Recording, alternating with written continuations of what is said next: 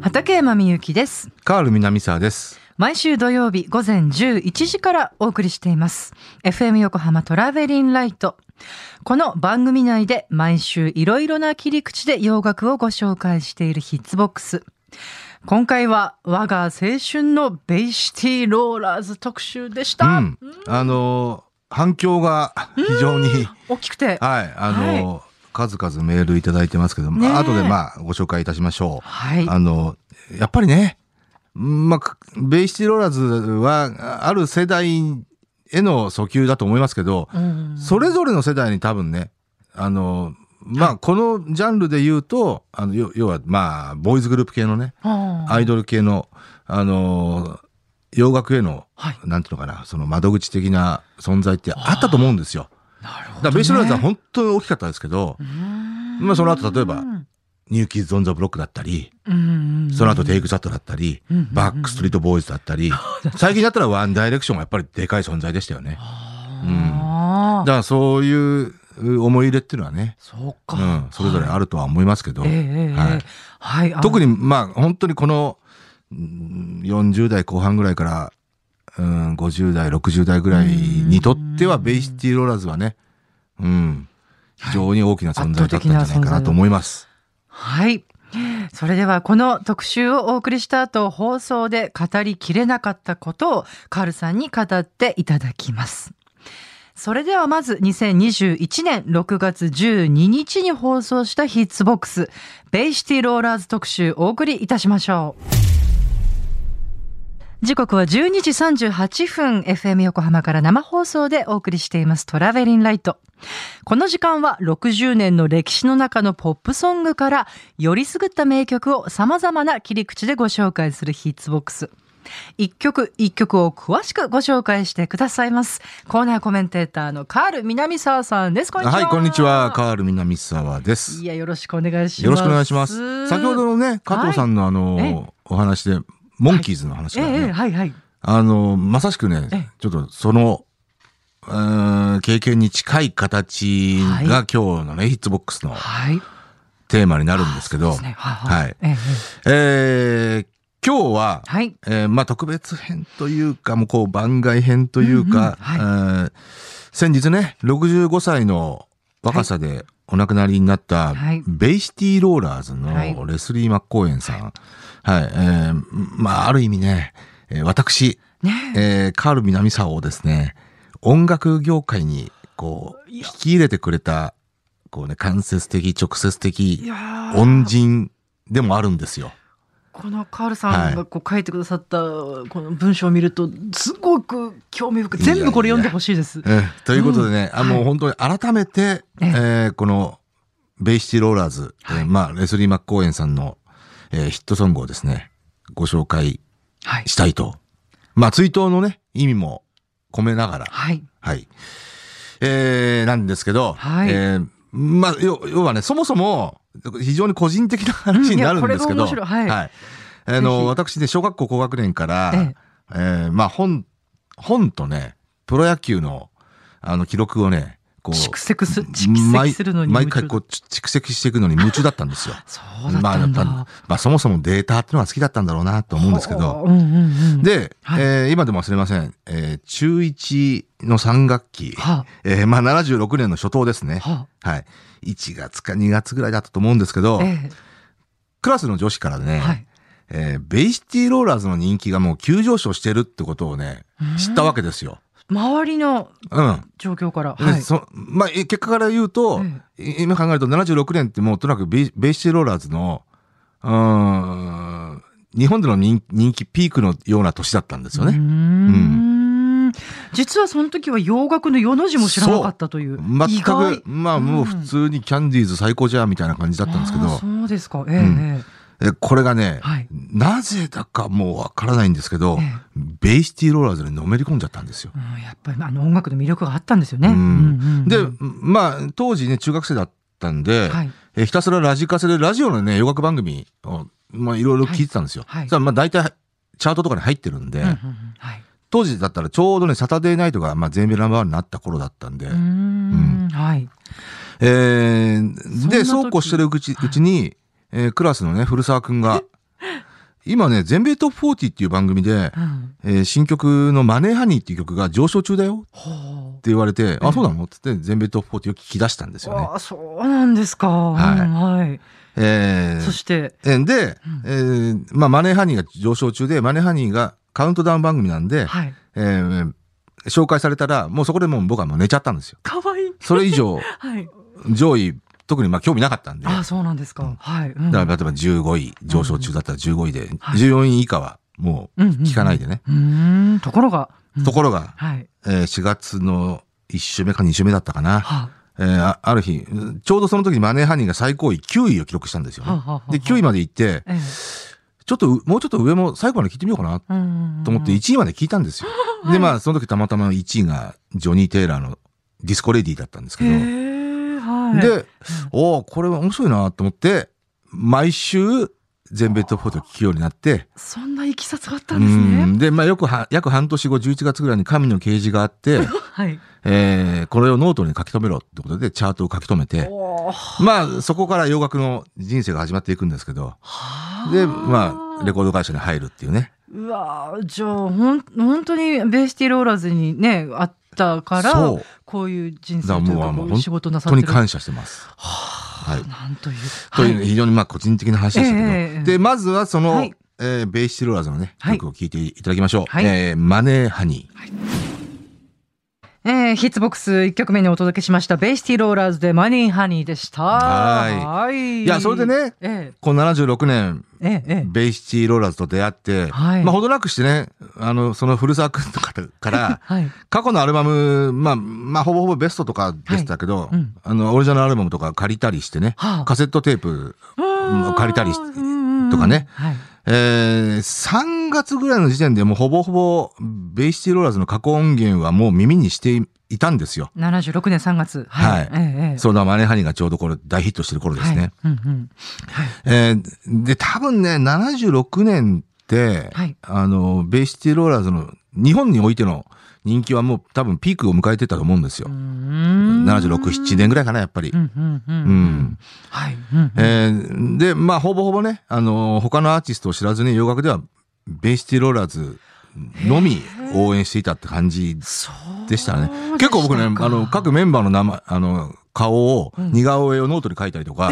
あとね、過去のレパートリーの曲を全部こう、ノートで書き出して、過去のレパートリーの曲えー要はアルバムに入ってる曲とか全あー部、全うん部曲をピックアップして、うんうんうんノートに書いて、見たえーっと、まあこの曲はどんな曲だと かね、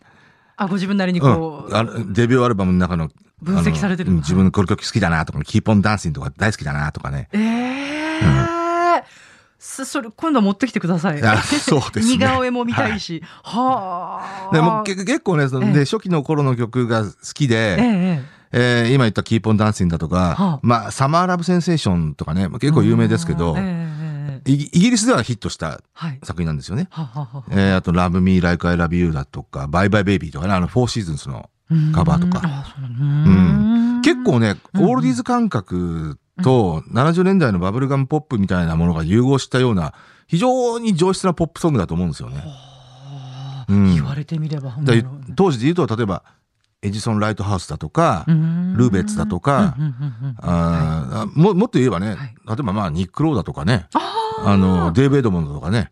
あそういったものに通じる楽曲の良さっていうのはね非常にあるかなとニはッ。クローはなんかそんな気が、ううんん、わかります私もうーんで2曲目聴いていただくのは、はいはい初期ヒットのはい作品ですね、あのーイギリスのチャートではトップ10に入った、はえー作品です。はいえーでは聴いてください。ベイシティローラーズで「リメンバーシャララララ」。まあ、さっき河原さんがお話しくださった、うんオールディーズ感覚と70年代バブルガムポップの融合みたいな感じがめっちゃしますねこいれや、ね本当ね、楽曲のポップさは、うんあの、秀逸だと思いますよ、ベイシティローラーズはうーね。んうんこれ74年のヒット曲そうですね。はい、はい。えーベイシティローラーズリメンバーシャラララお届けいたしましたはい。はい、えーまあ、先ほど言った通りね、76、7年というのは日本のね、うんうんベイシティローラーズが人気ピークぐらいでしたけど、はいえー例えば76年だけでも、はいえーサタデーナイトが全米1位、はいえーマネーハニーがトップ10ヒット、うんうんうんえーで、ロックンロールラブレターがね、まあアメリカでははいトップ30ヒットでしたけど、ええ日本ではもうメガヒットだったんですよ。ああ、うん、ね。で、それに続くはい二人だけのデートね。はいはいえーこれもね、もうメガヒットですねお。ーあの、軒並み、えー各 AM 局とか FM 局で、洋楽の、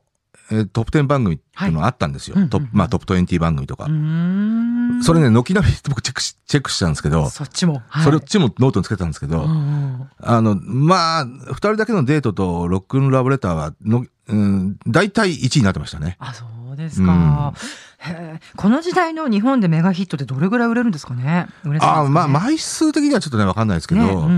んへうえんまあ、あの体感的なヒットでうんうんですよね。ええうんええええはい。そして、そして。えうーんそしてね、秋にデディケーションっていうね、アルバムが出て、はいはい青春に捧げるメロディー。あこれが実は僕が初めて買ったアルバムなんですよ。洋楽のー。はい。はいおっしゃってたな。それまでシングルとか買ってましたけど、ああ、そっかそっか。はい。いうアルバムとしてはこれが初めて。ええそう、まあそこからもね、ロックンローラーですとか、はい。えー、イエスタデイズヒーローですとかね、あはい。あうんあの、副題というか、はい。うんはい、映画ヒットしましたけど、うんえーちょっとね、最後に聞いていただくのは、はい。えーまあ、あーベイシティローラーズの、はいえートップ40ヒットとしては最後のトップ40になった作うんうんあそう品で、ですかはい、えー77年のヒットソングですね。はい。えーバラードソングなんですよ。はい。えーで、まあ、レスリーのね、シンガーとしてのこの力量の高さっていうのが結構伝わってくるような、うんえー珠玉の名曲じゃないかなと、あえー思います。はい。はい。えー日本語のタイトルがね、愛を囁く時という曲でしたけどねあーそう。はい、はいえー聞いて、聞いていただきましょう。えーベイシティローラーズで、The Way I Feel Tonight。 FM 横浜から畠山みゆきが2時間にわたってお送りしてまいりましたトラベリンライトいかがでしたでしょうかカールさんにもお付き合いいただいてはい。おります。いや、もうね、ん改めて、えーレスリー・マッコーエンさんにね、心から感謝の意をね、うん表したいと思います。そして、はいね、安らかにそうですおね。眠りくださいというね。はい。はい。はい。いや、美しい曲でした。ラジオネーム、安拓ママさんが、安拓ママさん、カールさんと同年代でいらっしゃるそうです。で、私もモンキーズやベイシティローラーズから洋楽ハマりましたと。えー私はベストヒット USA でしたがって、毎週小林克也さんの MC の番組楽しみにしていましたので、なぜか嬉しいですといういメや、ッセー本ジください。当ね、あの、そういう意味ではベイシティローラーズは本当に貢献してると思いますよ。あの、洋楽の絵の窓口みたいな役割をね、この年代の青春時代を過ごした年代の人々に対しての窓口みたいな感じ、役割を果たしてたと思いますよ。神奈川区のけいちゃんさんも中学の時に大流行していたベイシティローラーズ、僕もカーペンターズの後がベイシティローラーズでしたっていううふんうな。いや、そう本ですか当にね、あうんの、半端ない人気でしたからね。うんさあ、いかがでしたでしょうかいやー、本当ね、あのーおそらく、えー同世代だと思うんですけど、どうしよう、名前だけでも、そうですね。ねいやー、私なんかほら、今日の心に染みたっておっしゃってくださったう方んあのとかね。ね、事前にメールいただいてたのが、えええーっと、ユミさんですとか、えーっと、これは、スカの、えー、鍋正さん、はい。あ綾瀬からマグーさん、はい。えいつもありーがっとうござと、いミますカさんですとかね、はい。えーで、えー放送後に来たのが、えー同じく綾瀬からマグーさんもね、しみあしみるわーってねねえ、嬉しいですね。トマトさんうはいえ。ーよっこさん、はい。えーまゆみんごさん、はい。 DTT4 さあんー、とうと皆さんいつも、う、はい。はい。 えー聞いていただいてありがとうございます。あはい。くはいださい、ください。いやね、ほんとね、あのーうん。うん、もうこれほんとね、個人的な話に終始しちゃいましたけど、えでも私今日の話はなんか馴染みがすごい良かったっていうか ななんて言うんだろう、うんそういう歴史があったんですね、と思ってあはいのー本当に、あの、かけねなくう、んうん、この音楽業界にこう、僕が働きたいなとええ思ったきっかけを作ってくれたのが、とにかく、まあ、たどりたどれば、ベイシティローラーズなんだなっなんてね、ということだ、えー常々思ってますけど、それは。うーんでもう、あとはね、あのーいろんな意味で、えーっと、あのね、レコードの収集っていう一つのね、僕もライフワークがあるんですけど、はいえーそれのね、要はアルバムっていう意味では、えー、1枚目のアルバムっていうのは、そのベイシ、ベイシティローラーズだったっていうのもね。そうだったんですね。ままあ、その前にね、あの、レコードを、厳密に言うとシングル版をね、いくつか買ってましたけど、はいまあでもそれもほほぼほぼベイシーだったんですけどね。そうか、うん、ただ一枚、初めて買ったレコードのシングルはボブ・ディランだったんですけど、あねうんうんうんうんそうそうだそうだけど、はいえその後、やっぱ数枚、ベイシティはやっぱ買ってましたね。うーんうんだそれさっき言った76年のあの、しね、3月、4月ぐらいの話ですね。4月、5月、6月。ううーん。んベスティローラーズがその女子の間でねものすごい人気だったっていういやこれはもうねところからあのー古澤君なんていうの、筆舌に尽くしがたいっていうのか、 そういや、本当に、ほうあの、多分ね、ワンダイレクションが、日本でも相当な人気があったと思うんですよ。おーもう、もう、まあ、もう、もう10年ぐらい前の話ですけどうね。んえーなんだけど、いや、それのね、えーまあ、10倍ぐらいの体感ですねう。ーん BTS とかさいやわかんないけど韓国うんのああ、うん BTS ね。うんうんまああ、のまさしく今南アフリカ全米ナンバーワンですけどうね。んうんいやいやいや、もうもっとだね。あいや、それほどだったら、だそかうら、あの、なんとなくうん、ちょうどど真ん中にいたと思うんですよ、僕は。はいあの、要は、その時、76年の時点で中1、中2だったんで、っはいていうことは、まあ、多分、ベイシティローラーズの超コアファンが一番いるとこ、とこじゃないですか。多分、中高生だと思うんですよね。えそっかで、そうかなんとなくですよ。うんもちろん、アンケートは取ってないからわかんないですけどうんうんうん、クラスの中の女子の、まあ、5割ぐらいは、ベイシティローラーズファンだと、だと思います。うんでそれってすごいじゃないですかすごいことだと思いますよ。うん洋楽。うん。うんはあ、そうか。まあ、だって、そもそも、ベイシーローラーズ、ちょっとね、あのーい複数の女子生徒から、はい。その名前を聞いて、僕は知ったんですけど、えええー特にね、渡辺ちゃんっていうバレーボール の、部。バレーボール部の、渡辺ちゃん、たまたま聞僕、いてほ隣のしい、な隣の席だったんですよ。はあ、で、あのーたまたま何の気なしに、ええあのー私今、ベイシーローラーズって大好きなのよって話になって、え、な、な、な、何それみたいな。可愛いね、で中学生、そんな話するんだ。うんあれだもんまあ当時のミュージックライフだとかロロックショーだとかのうん切り抜きとか持ってたんですよ。だからうんまあ多分世の中の女子中高生ええはええそんな感じだったと思うんですけど、そういうことしますよね。はい。それ見せてもらって、おおなるほどって言ってね、あうのん、レスリー・マック・コメンの写真とかうんね。うんうん。うんでな、なんとなくね、あの、メディアのキャッチフレーズが、はいややっぱりね、ビートルズの再来みたいな感じあ、そうだったんですか。もう、それはもう中学一の人、あの、男の子にとっては、ビートルズの在来なんだすげえじゃんうんってやっぱ思っちゃったんですよね。なんかちょっと違う感じもするけど。うんん思っちゃった。そういう、まあ、あの、要はレコード会社の戦略もあると思うんですけど、うんあの、ミュージックライフとかそういう形で紹介してましたからね。あ、そうなんですか。まあ、でもな、 76年の時点で、えええービートルズ解散が70その6年前じゃないですか。70年。あ、そっか。うん。だから、大体ね、70年代の新しいロックグループは、ビートルズの再来っていうキャッチフレーズつけてましたあいよ。やなるほどね。だって、ザ・ナックもそうでしたし、ええあの、マイ・シャローナのね。 そうなんだ。あ、俺はもうビートルズの再来って言われてましたから。ええだからうんでも、結局は、ね、大体ビートルズの影響を受けてるんで、うんまあまあね。うんまあまあ、ど、ね、あの、よっぽどのアメリカンロックバンド以外はね、うんまあ、そのイーグルスとかドゥービーとか以外はね、ううんんあ、でも違う話になっちゃうけど、そう思うとビートルズの再来ってないですね。あ、あなんていうのいや、まあ、オアシスとかね、かなり、あ、ビートルズの再来的だ、でしたよ。うんあ、まあ確かに。うん。うんうん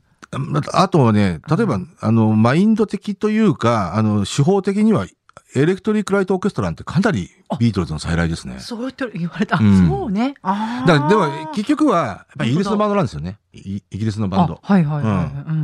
うんあ、そうだね。からやっぱりブリティッシュロックへの、うんあの、影響っていうのは、ビートルズはやっぱ絶大なるなるものがあったと思いますけど。はい。う。うんん、というかやっぱりあの4人の才能っていうかね、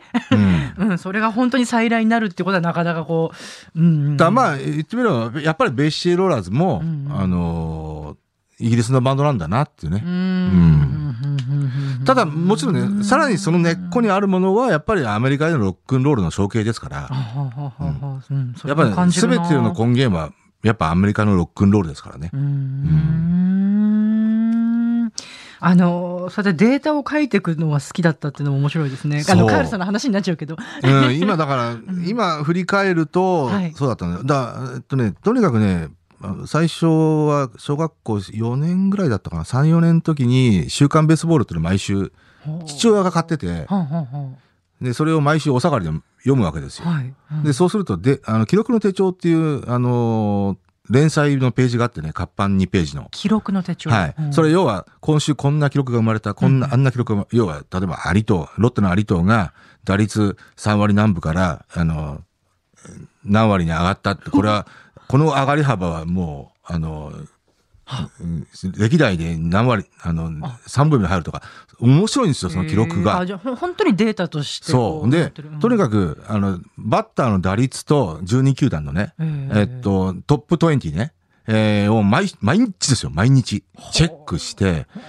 今今日、もし、ミアーンが、太陽の太陽ね、ミアーンが3打数2安打だったら、はあお、周囲に躍り出るなとかね、とにかく計算するわけですよ。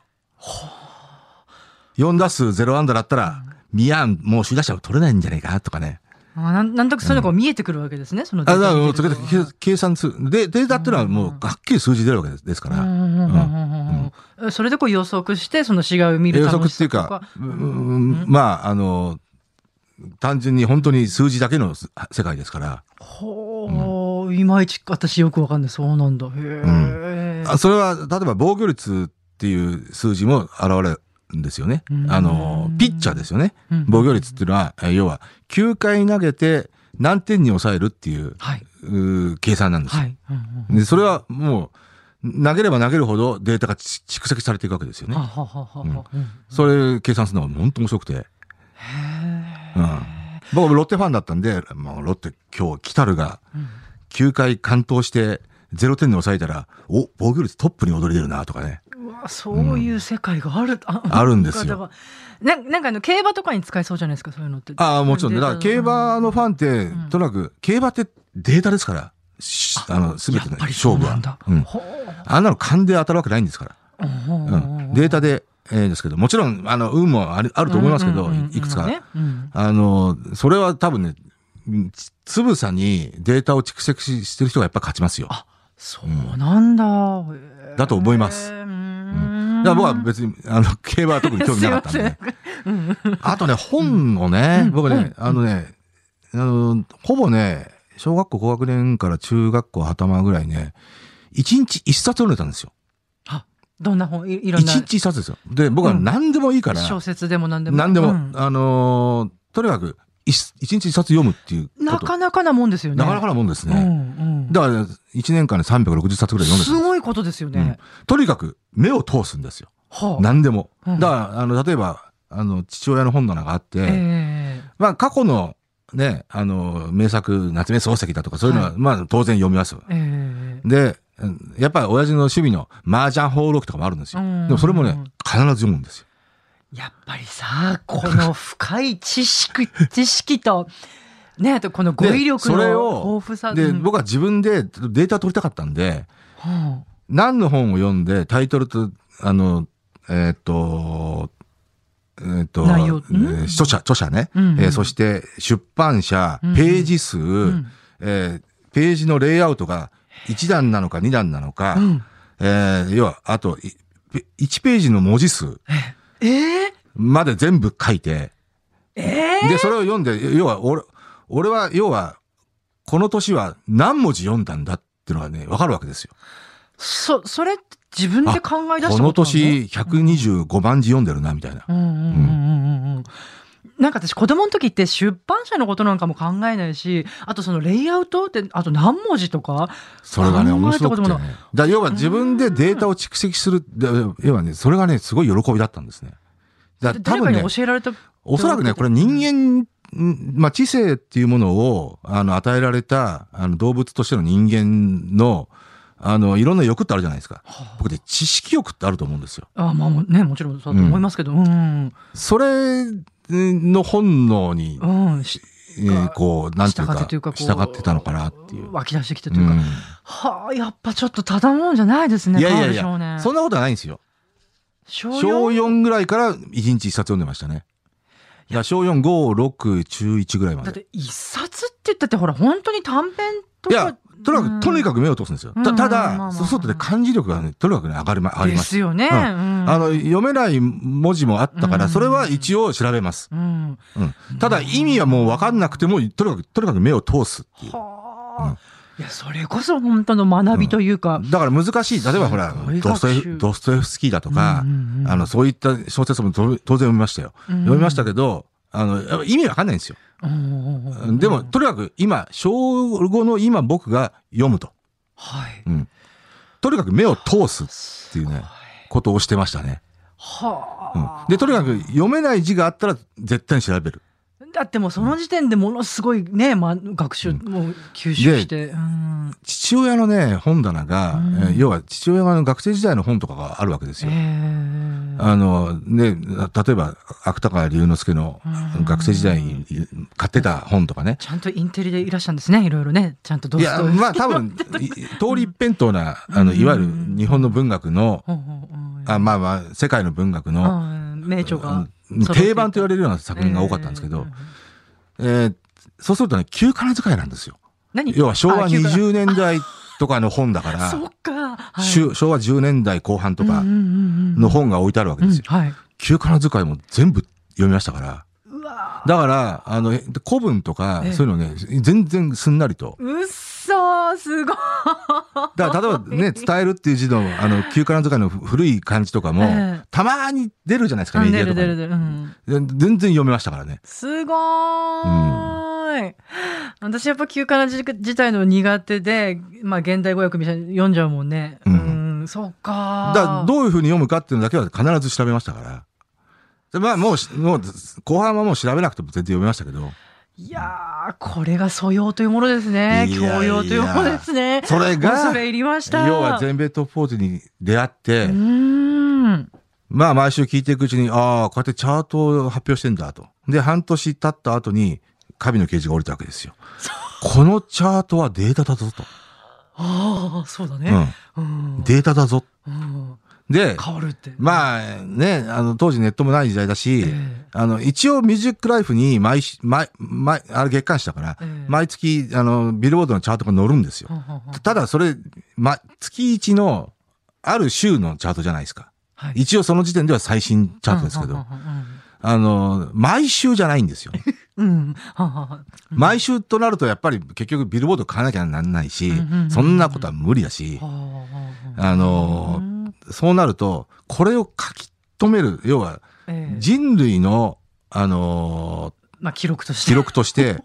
書き留めなきゃいけないなって本当に思っ神の啓示が来たんですよ。 うん、そういえばその言葉何度か聞いたことあるわ、うんカールさんおっしゃってましたそのことねそう。これ書き留める、誰が書き留めるんだお前だろうって。うんやっと文脈が分かりました、んなるほどいや、それは当然ビルボードの会社には、あの、データなんて置いてあるんだけど、まあねそんなことは分かんないじゃないですか。え分かんない、うんああ、これラジオで発表して、うん誰も書き留めなかったら、うん残んないじゃんって本当思ったんですよう。ううんうんうんあーそういうはあで、自分で書き留めるうちうに、ん1週間書き留めましたえ。で、翌週書き留めました。2週間。そしたらね、要は1週間よりも倍のデータがあるわけですよ。そうですねはいそうすると、うんあの、要は、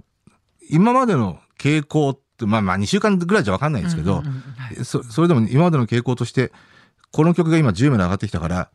これは最高位8位ぐらいで終わるのかなとか予測できるんですよ。はあもちろん、まあ、予測予測通りにいかないんですけど、ええそれがどんどん毎週蓄積されていくと、だんだん精度が上がっていくうんんうんでうすよ。んうんうんまあそうだからそれそれが要はデータの蓄積ですよ。かもうこれ、これこそ科学なんですけど、ははははは、あーうん、なんかわかりました。うえー でもなかなかそういうふうにこうヒットチャートを、まあもちろん音楽をこう楽しみながら、ね、そういうデータの蓄積を、いやーでも、無償の喜びとしている中学生がいたとはだからそういうね、あの、データの蓄積に毎週興奮してましたね。えーやっぱこう地球上にいる才能ある少年のうちの一人だったというかね、こういやそれ言い過ぎじゃないいやでもいやーなかなか貴重な。そう。いや、だからね、うん面白いのは、ええまあ、まあ、本を読んだおかげが一番でかいと思うんですけど、絶対そうですね。あのそれはうん中高生の勉強はやっぱできましたね。うーん。まあ数学とかはちょっとできなかったけど、やっぱ、うん私ね、いつもほら、カールさんがお書きになるこの台本を読んで、いや、ほんとこう、教養があるって全然、なんかこの、いやいや、そう、やっぱね、語彙力がね、全然半端ないんですよね。そうね、その、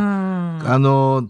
ね、ええあの、文章の表現っていうのははい非常にこだわってますけどねう。んそれ、も、やっぱりね、いつだったっけな、高校生の時からうん、将来レコード会社に入ろうって決めたんですよ。うん高一ぐらいの時に面。白い ね、そいや、要はビルボードに入りたかったんだけうど、んふっと思ってじ、まあ、ネイティブスピーカーじゃないなと思って、えあー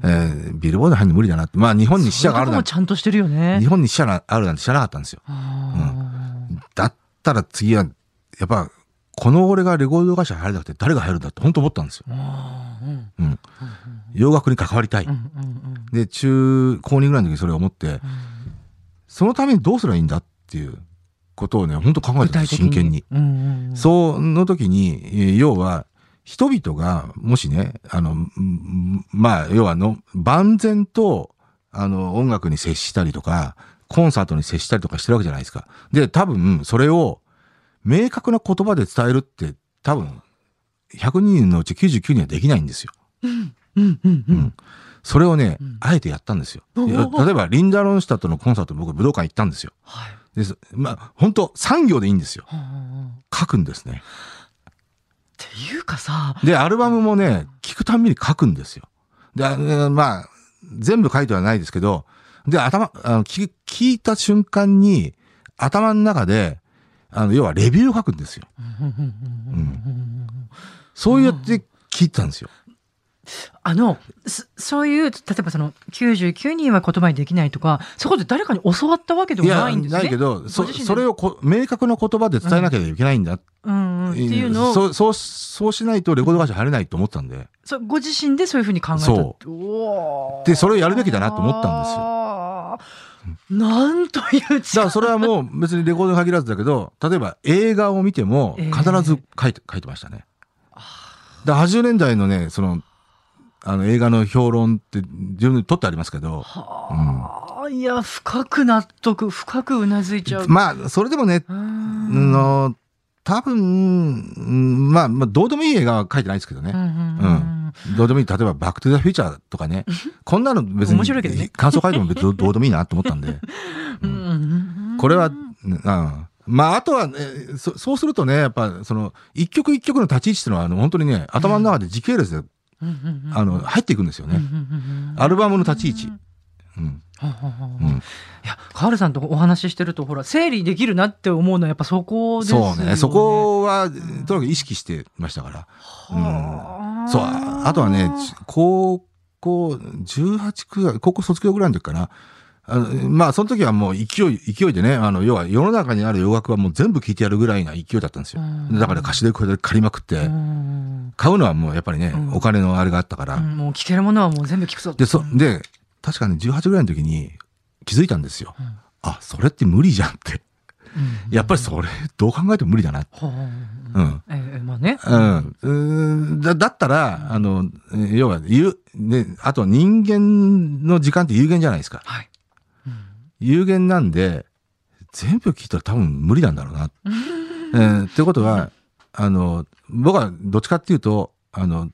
アルバムとか聞いたら、あの、人によってはね、あの、もう何度も何度も聞くっていう人じゃない、いたじゃないですか。いるじゃないですうかん。私なんかそうだな。ううんん、まあ、そ全然、どっちがいいとか悪いとかもわけちじろゃんないですけど、はいえ僕はね、もう一回聞いたら一枚でいいと思って、えうんうんうんぐらいにだ要は有限だったんでうはいはい。うんうんキリがないんですよ。はいはい。だから、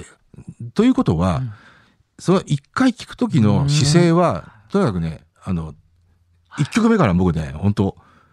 正座して聞くぐらいなんですよ。そうでしょうね。ううんんせまあ、正座して聞くっていうか、いやあ要要は、考えながら聞くんですよ。うんあの、あ、この曲は、あの曲からの影響で、えどうのこうのと、要は、 あとは、あの、あこうやってこの流れなんだろうな、うんっていうのを考えながら聞いて、はいってね、とにかく。おーしかも感動しながらっていうね。そうね。ねうんほほぼそれに徹しましたね。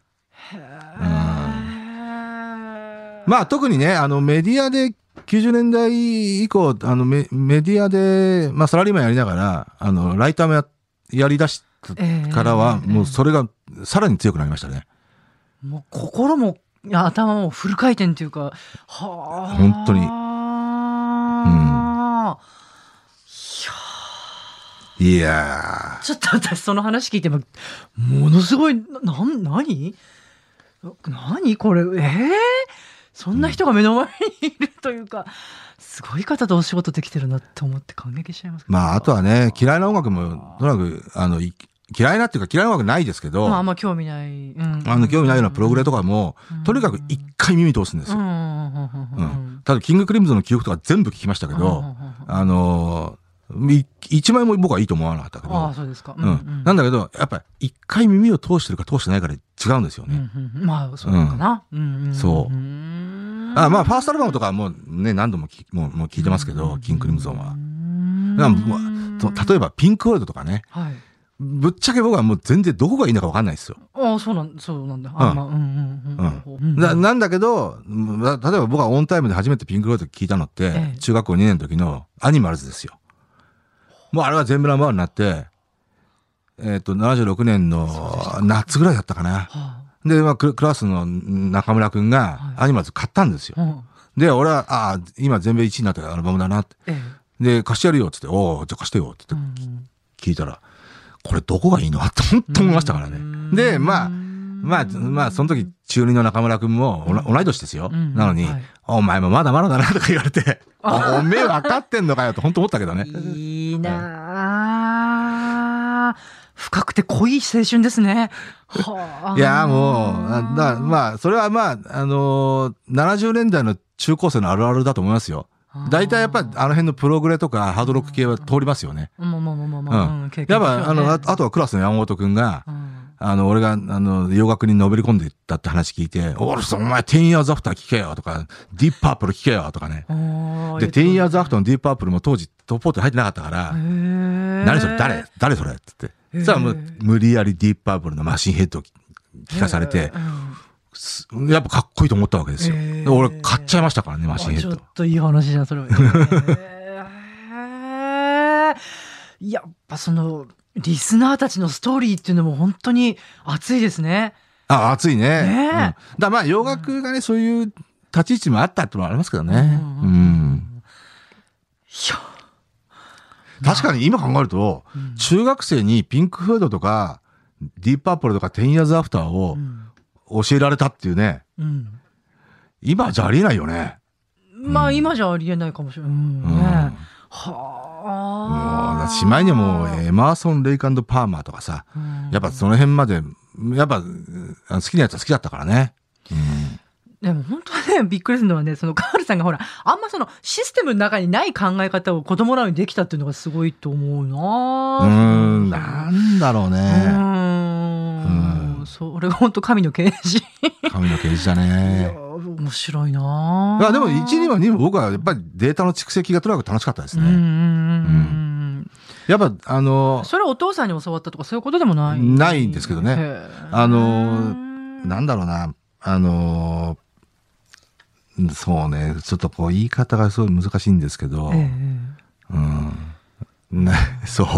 う、データの蓄積ね。最初はそのうん野球の,、そのデータ集めから始まったっていうね、うんはあそうね、あの、よ、ほら、よく、あの、ヒットチャートを形骸化して、あの、まあ、当時からも言われてましたけど、要は別にヒットソングだけがいい曲じゃないじゃん。うんうんうんね、まあ、もちろんそれはその通りです。うんうんはいうん。ヒットソング、至上主義とは僕は言いません。うんうんうんうんただ、あの、明らかな数字のもとに、えー要は、あー大衆が確実に支持した、うんうんうんあの、チャートじゃないですか。はいはいはい、うんそ、それは、読み解けますよね。はあのーやっぱり、なんていうのかうな、ん客観的な判断として、いはいはい。うんだから、あの、全米ナンバーワンになったええ、ライトセットフレッドの、I'm too sexy。うんこんなどうしようもな い曲。だけそうなどの、 明らかにその週はうんう、んあの、アメリカの大衆が一番支持した曲なえんでえすえよね。えええううんんああ、っていうことは、やっぱり、それは客観的な判断として、あの、捉えるべきなんだなってうんうんうんいう。うんうんうんうんそうですね。はあ。それ、それが順位になってるっていう、僕はそのデータがもうとにかく面白くてしょうがないですね。うん。はあやべえシティローラーズ特集からこのお話になるっていうのもまたやっぱり興味深いですね本当にあのカールさんはこうやって音楽に携わるいやーきっかけになったっていうのは楽しいですねそうかやはいーそう、いえうのーもある話が長くな長くなっちゃいましたけど、そあ、あ感ごめんじなさでい、すそろそろね。はいい、や、私もすっごい興味深く今日のお話聞かせていただきました。えー、ということで今回のヒッツボックスは我が青春のベイシティローラーズ特集をお送りいたしました。曲も合わせて聞きたいという方、FM 横浜から毎週土曜日午前11時から放送しています。トラベリンライトでぜひこのエピソードの説明欄にラジコのリンクがあるので、そこから飛んでチェックしてみてください。それでは畠山みゆきと、カール南沢でしたあ。りがとうございました。